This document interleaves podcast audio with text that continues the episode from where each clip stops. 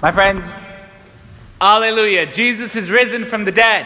Uh, what, this is it. Like, I love Easter. I always get really nervous around Easter. There's a lot to do, and we've all been working really hard, but this is it. Like, this is Easter. Jesus rose from the dead.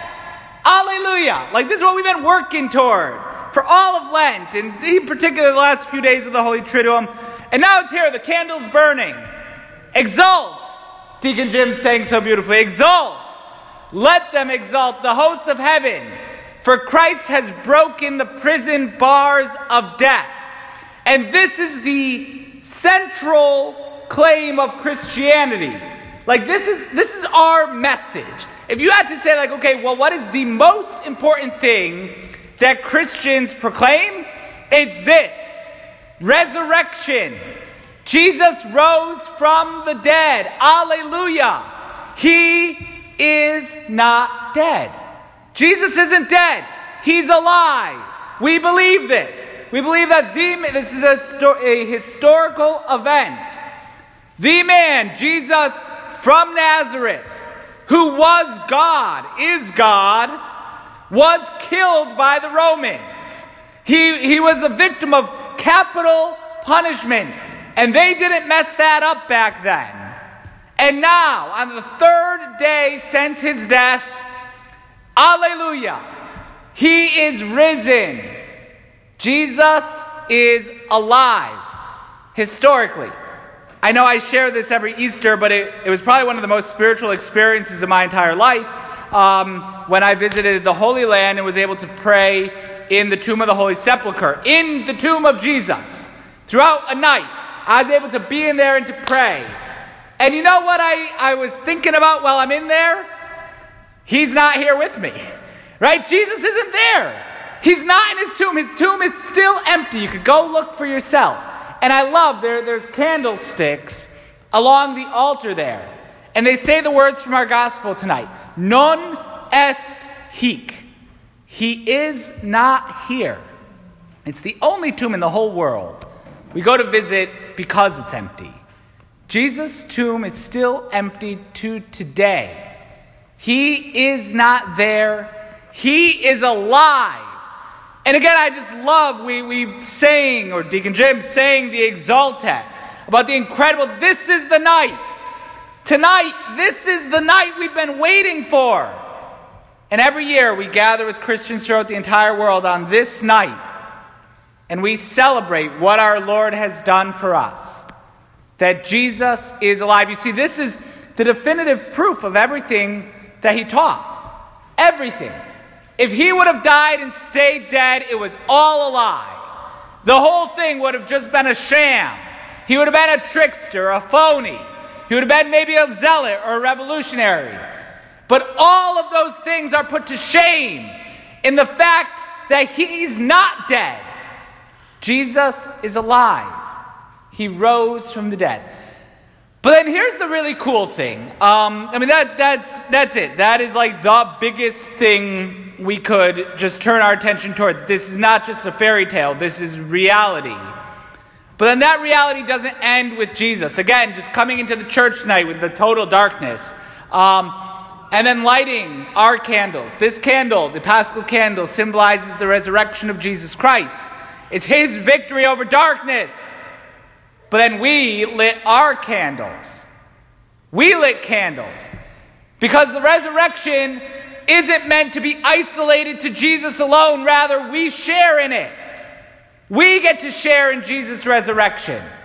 It's a victory that he won not just for himself, but for us to share in. That's what St. Paul says in that epistle reading there.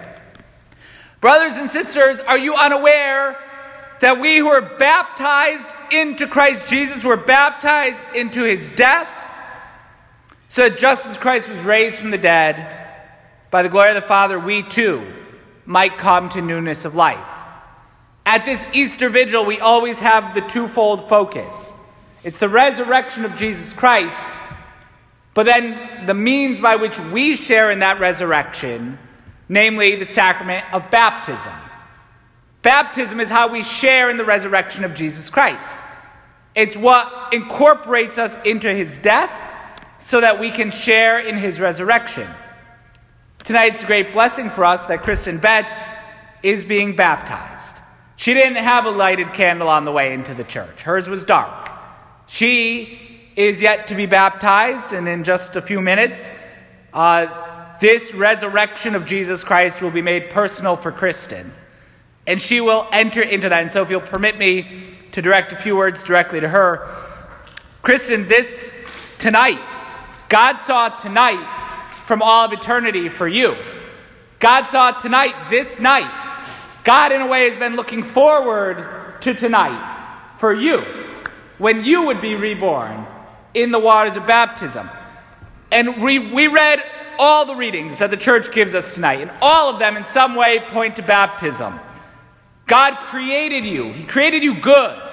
Because of the creation of humanity, creation goes from good to very good. But God created you, Kristen. He created you in love. He knew you. And then we have that story of Abraham and the testing of Abraham. When Abraham thinks that he needs to sacrifice his son to God, but God replies, No. No, you don't sacrifice your son to me, Abraham. You don't sacrifice your son for me. I will sacrifice my son for you.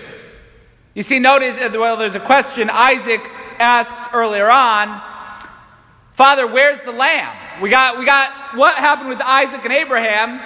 They put the wood on Isaac's shoulders, and he went up the mountain. And we see in that the image of Jesus Christ, the Son of the Father, with the wood of the cross upon his shoulders. See, the thing is, though, when they don't sacrifice Isaac, they don't find a lamb, they find a ram. And so that question of Isaac, where is the lamb, is left hanging for thousands of years until finally John the Baptist points to Jesus on the riverbank of Jordan. It says, Behold the Lamb of God. Kristen, God Himself sacrifices His Son for you. Never, never forget the great price of tonight. Not in a way to be self conscious, but to recognize the great price at which your baptism is being bought tonight the life of Jesus Christ, his death on the cross for you. This is the great price at which Jesus won for you the victory that you'll share tonight. Then we have that story of the Exodus, the Israelites fleeing slavery in Egypt. And we hear that they go, What? They're following a pillar of cloud, smoke, and fire. Just like Kristen in a few minutes, we'll fi- we will follow. You and I, the deacon, will follow this pillar of fire to the waters of baptism. And then we hear that the Israelites pass through the middle of the waters. And Kristen, tonight you will pass through the waters of baptism. You will be brought into the promised inheritance through the waters of baptism. But baptism doesn't just initiate you into the new land. We hear that the Israelites, the slavers, Pharaoh and his armies who had been holding them captive, they are foolish enough to go into the waters behind Israel. And I love the detail that not when, after the Israelites pass through the waters, the waters come back and cover the Egyptians, and not a single one of them escaped. Not a single one. We believe with baptism that it washes away our original sin, and that when you're baptized as an adult, it washes away every single one of your personal sins. Kristen, not a single sin of your entire life up to today will escape. Not a single one can escape the waters of baptism through which you will pass tonight.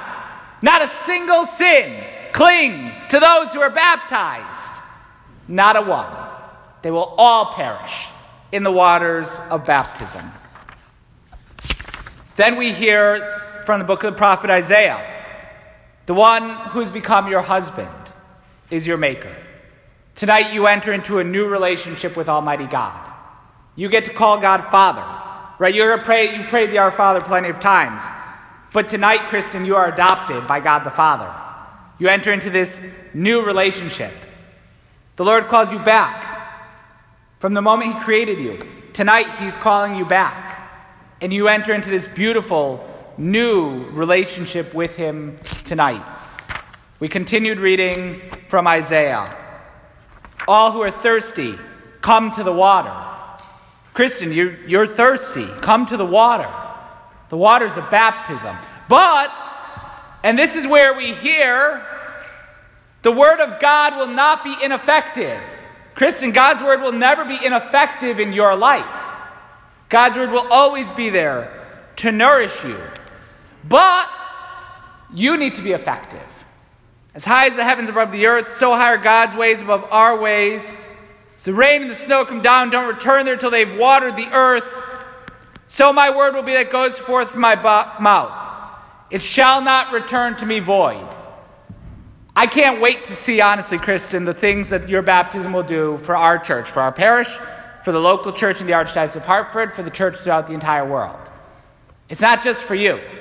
Your baptism tonight will bear fruit for the entire church. Your life, now dedicated to Jesus Christ, will bear tremendous fruit. We can't wait to see. It's not meant to be void, it's not meant to be useless.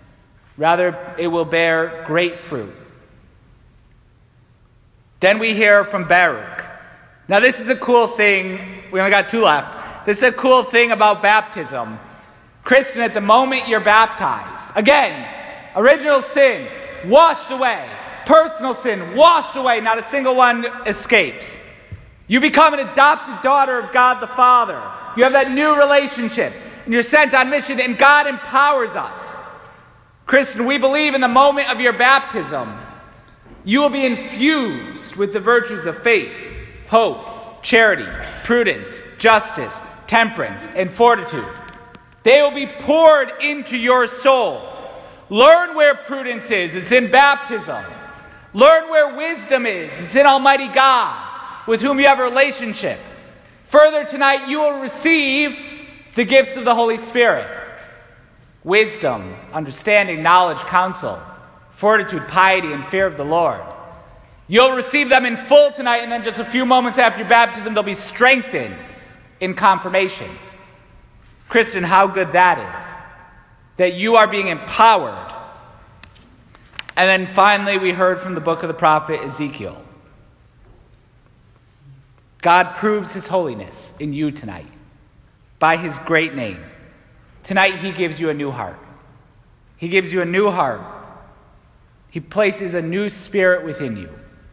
The Holy Spirit comes to dwell in you tonight in a special way. And you, you become a disciple of Jesus Christ.